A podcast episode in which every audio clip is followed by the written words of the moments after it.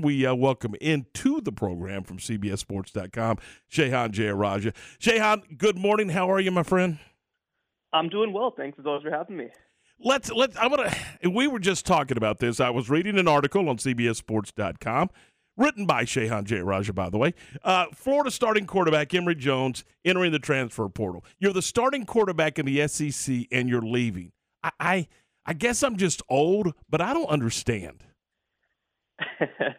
well, you know, the Florida situation was an odd one last year because Emory Jones was the starting quarterback, but fans all offseason were kind of clamoring for Anthony Richardson, who's kind of a homegrown kid. Uh, he kind of he came into games and he was just a very explosive player. He he scored a bunch of touchdowns. He had a bunch of long plays. Uh, and so a lot of people kind of liked his upside, even though Emory Jones was kind of the safer, more secure option. And so heading into this upcoming year, I, you know, with a new head coaching staff, with a new offensive structure, I think that there was just very little, uh, very little clarity on his part of whether he was going to be the starting quarterback, that he was going to be a good fit for this offense. And so I think in some ways he just wanted a fresh start. I mean, he was there for four years. He had to wait until his fourth year on campus before he really got a shot at the job.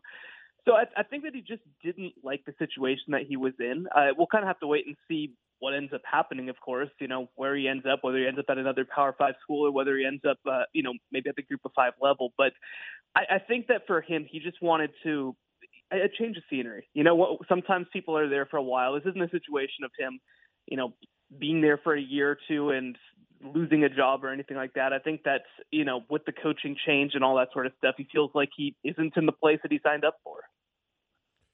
Baylor starts uh, spring practice today. A lot of Big 12 schools have already got into spring practice, and some other ones are starting today as well. Shehan, which team has the biggest hill to climb in spring practice out of the Big 12 in your mind? Yeah, that's an interesting question. I think for I think the biggest one that I look at right now is Oklahoma. You know, obviously they did lose their head coach Lincoln Riley, uh, but more than anything else, I mean they've got lost at so many key positions. I mean, I, I put out an article actually today uh, you know, kind of breaking down some storylines heading into uh, Oklahoma spring practice. And they've lost their leading quarterback, their leading rusher, their leading tackler, their leading sacker, and leading interceptor. So, like, they're replacing a bunch of key guys at a lot of different positions. And then on top of that, they're going to be running a different defensive system, and they don't quite have the personnel to run it at this point.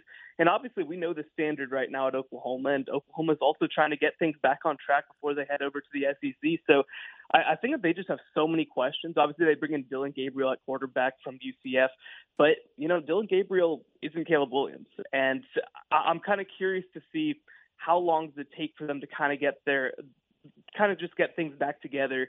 And the other thing too is that such a big part of hiring Brent Venables is going to be bringing in sort of that hard-nosed defensive culture that we used to see a little bit more under Bob Stoops and really from Oklahoma teams of old. How long does it take to bring that all together? And it, there's just a lot of questions for me on this roster, and, and Oklahoma fans aren't going to be happy with anything other than kind of pushing for 10 wins. Shehan, uh, Dave Aranda wins the Maxwell Award. Uh, what were your thoughts on on him earning that? And it's pretty well deserving. And and how does he take that and turn that into the expectations this season for Baylor? Yeah, I mean, I think that obviously he was one of the most impressive coaches in college football last year, taking Baylor from two and seven to twelve and two. And I think that in a lot of ways, because you know Baylor obviously has won conference championships over the past couple of years, but in a lot of ways last season was the most impressive team in school history, or at least uh, you know in, in modern school history since you know 2000 or so. And so I think that you know for him to, to kind of show that Baylor is open for business, to show that this is a place where we're going to develop you, where we're going to you know go forward and we're going to put together great defenses and we're going to have a great plan and and obviously everybody who talks to him knows how thoughtful he is about coaching and about player development you know, I, I think it's just such a big moment for the program for him to be able to do that. And you know, now I think uh, I think it's going to be interesting heading into 2022. This is kind of the moment where you prove that that wasn't a one-year thing. That this is going to be something sustainable uh, because you do lose a lot of your key players, especially on the defensive side of the ball, guys like Jalen Pitre and Terrell Bernard. And so, you know, I think that uh, that coming into spring camp now, you have an opportunity to kind of develop some of those guys get things up to snuff. And and the nice thing, obviously, from a Baylor perspective, is that you have so many offensive linemen coming back uh, you know, I, I think that Baylor still has an opportunity to be a real contender for the conference. And and to me, I mean, if they were to to push for conference contention, if they were to make a conference championship game in 2022, that says more, I think, even than than what they were able to do in 2021. Interesting what they uh, what they got going on at quarterback, obviously with Bohanon and Shapen back. Yeah, no question about it. I mean, I think that both are going to have an opportunity to, to win the job, but I do think that it's still going to end up being Bohanon. You know, before Bohanon got hurt, he was playing well. He has his ups and downs, of course, but uh, but I think that he's going to be able to develop a little bit heading into his second season. And you know, obviously, so much as was made of of obviously Jeff Grimes coaching BYU's offense and what he got out of uh, Zach Wilson after a couple of years in that offense. You know, I'm not saying that Gary Bohanon's going to be able to make leaps like that, but I do think that it's going to help to have Jeff Grimes have a little bit of perspective on how to use Gary Bohanon. And so I do expect a leap, whether it is uh, Shapen or Bohanon. And so you know, obviously with Bohanon, you see a guy who's a physical runner, somebody who's a good decision maker, who makes accurate intermediate passes.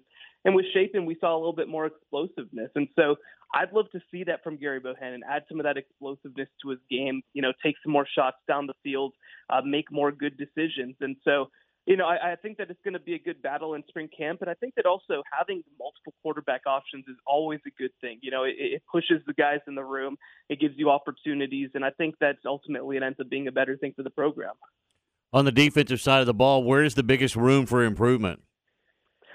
Yeah, I think that uh, I think that more than anything else, you know, trying to find some more guys uh, at safety and, and in the defensive backfield. Because you lose Kalon Barnes and you lose uh, JT Woods. And so, you know, you've got to bring in some guys who are going to be able to contribute right away. And we've seen some of those guys step up before, but uh, but you know, I think that defensive back is a position that benefits so much from experience, and you do have some experience coming back. Obviously, Raleigh Texada, another guy who uh, who's leaving after several years. Uh, you know, so I, I think that that's really where they need to develop some guys. Defensive line, you have to feel great about. I think after uh, bringing back all the guys that you do, including Siaki Ika, and then at linebacker, you know, you still got some guys who have been key contributors. But I think really in that secondary is where they're going to have to bring guys along very quickly. Shehan, I was thinking the other day, uh, uh, kind of looking back on this season for the Big 12. Obviously, Oklahoma State they they have a good run. They play Baylor, they lose in heartbreaking fashion uh, on that goal line stand. Uh, but once the Big 12 shifts and we get these new teams in here, is that going to put more pressure on Mike Gundy to just not be an average coach year in and year out and finally have to to win? Because it seems like beating Oklahoma was never a problem. They didn't mind losing to Oklahoma consistently. Is that ever going to put any more pressure on Mike Gundy?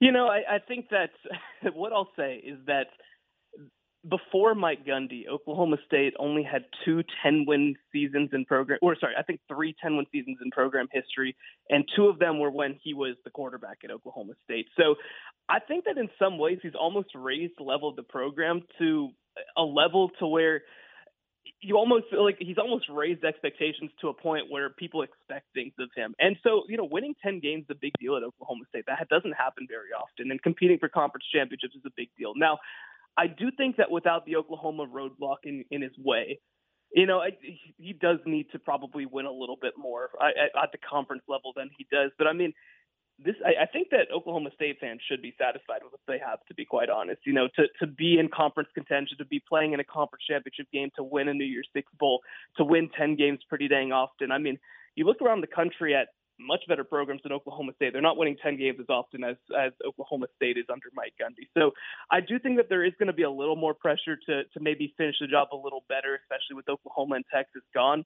But, you know, I, I think that, again, I think that Oklahoma State, when they decided to kind of extend him to a lifetime contract, they understand what they're getting. They're not getting a team that's going to win national championships, but you know, to be quite honest, they're also Oklahoma State, and I think that competing for the conference and competing for 10 wins basically year in and year out is a, is a pretty good place to be. Visiting with Shehan Jeyarajah from CBSSports.com. Shehan, let's switch gears, talk a little basketball. We, it's called March Madness, and I, I, think this past weekend proved it. I mean, uh, you had the number one seed Bears go out in the in the tournament. The other three number ones got pushed around this weekend, and, and really Arizona got pushed around big time by TCU. Certainly made it interesting and, and great viewing. Yeah, I mean, this is as as close a tournament I feel like as there's been in a while. Obviously, a number of 11 seeds moving on, a couple of 10 seeds moving on, uh, and you know, I think that obviously Baylor got a really tough draw getting uh, North Carolina as an eight seed, but uh, there were a lot of teams that were in that lower tier that I don't think anybody really expected to move on. I mean, St. Peter's, of course, as a 15 seed, moving on to the Sweet 16 for the first time in school history. This has been one of the craziest marches on record, and, and in a lot of ways, it makes sense. You know, I don't think that there was a truly dominant team in college basketball this year. Gonzaga kind of had stretches of it, but I, you know, I mean, they they aren't as battle tested in the second half of the season, and so I, I think that it makes sense that this has been a really chaotic year in a lot of ways. You know, I, I don't think that there is a a 2021 Baylor. I don't think there even is a 2021 Gonzaga, and so it's been a lot of fun to see all these teams get pushed around. I think that there's a great chance that any one of those one seeds or two seeds can continue to lose in, in the Sweet 16 or Elite Eight before reaching the Final Four. And, uh, you know, I think that it also is a good testament to where college basketball is that there's so much uh, talent, that there's so much production at the mid, you know, the, the mid level and, and at the, the lower high major level. And, uh, and I think that that means that we're going to have a really fun Final Four. Who has the best path left in the tournament right now? Yeah, I mean, I, I like Kansas's path right now. Um, you know, I think that certainly another one that you have to look at is if you're Purdue, this is your moment, right? I mean, you the number one and number two seeds are out in Baylor and Kentucky, and you kind of have a straight shot to the to the Final Four in a lot of ways. But you got to take care of business. Obviously, Purdue has not made a Final Four under Matt Painter. Uh, you know, so I, I, I like their path, and I feel like they have to be the ones to really kind of make it happen. Shehan, as someone who went to Baylor, what does Jerome Tang mean to you and what are your what is K State getting in the head coach? Yeah, I mean, I, I think that this is long, long, long overdue. You know, Jerome Tang came in as this nobody off the street in a lot of ways uh, to join Scott Drew's staff at Baylor.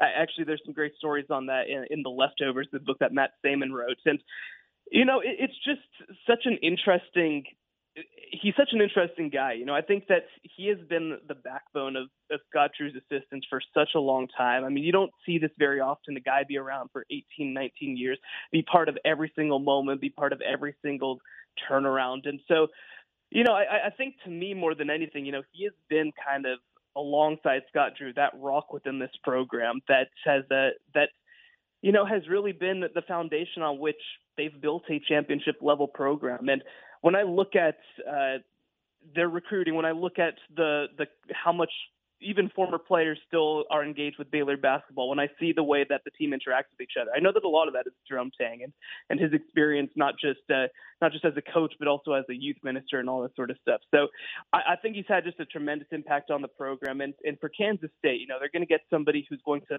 absolutely make that team have a fantastic culture that people are absolutely going to want to play for. And by the way, I, I, don't want to diminish this. He's a fantastic basketball coach. You know, I think that what Scott Drew and Jerome Tang do better than anyone else is they are flexible. You know, they want to make you work. They want to, uh, you know, to, to build their system around their team, and they're not too proud to make it happen. So I, I think that Jerome Tang is a perfect hire for Kansas State, and I think he's going to have a lot of success there. Shehan, what are you working on for uh, CBSSports.com? Yeah, we got some conference previews coming out uh, in the next couple of days and weeks. So uh, keep an eye on CBSSports.com for that. I should have the Big 12 one. Uh, we haven't totally set that all up yet, but uh, that'll be coming out over the next couple of days. Yeah, we look forward to it, and we, uh, as always, appreciate your time. Thanks so much. Thank you so much for having me. Talk to you soon. That is Shehan Jeyarajah from CBSSports.com.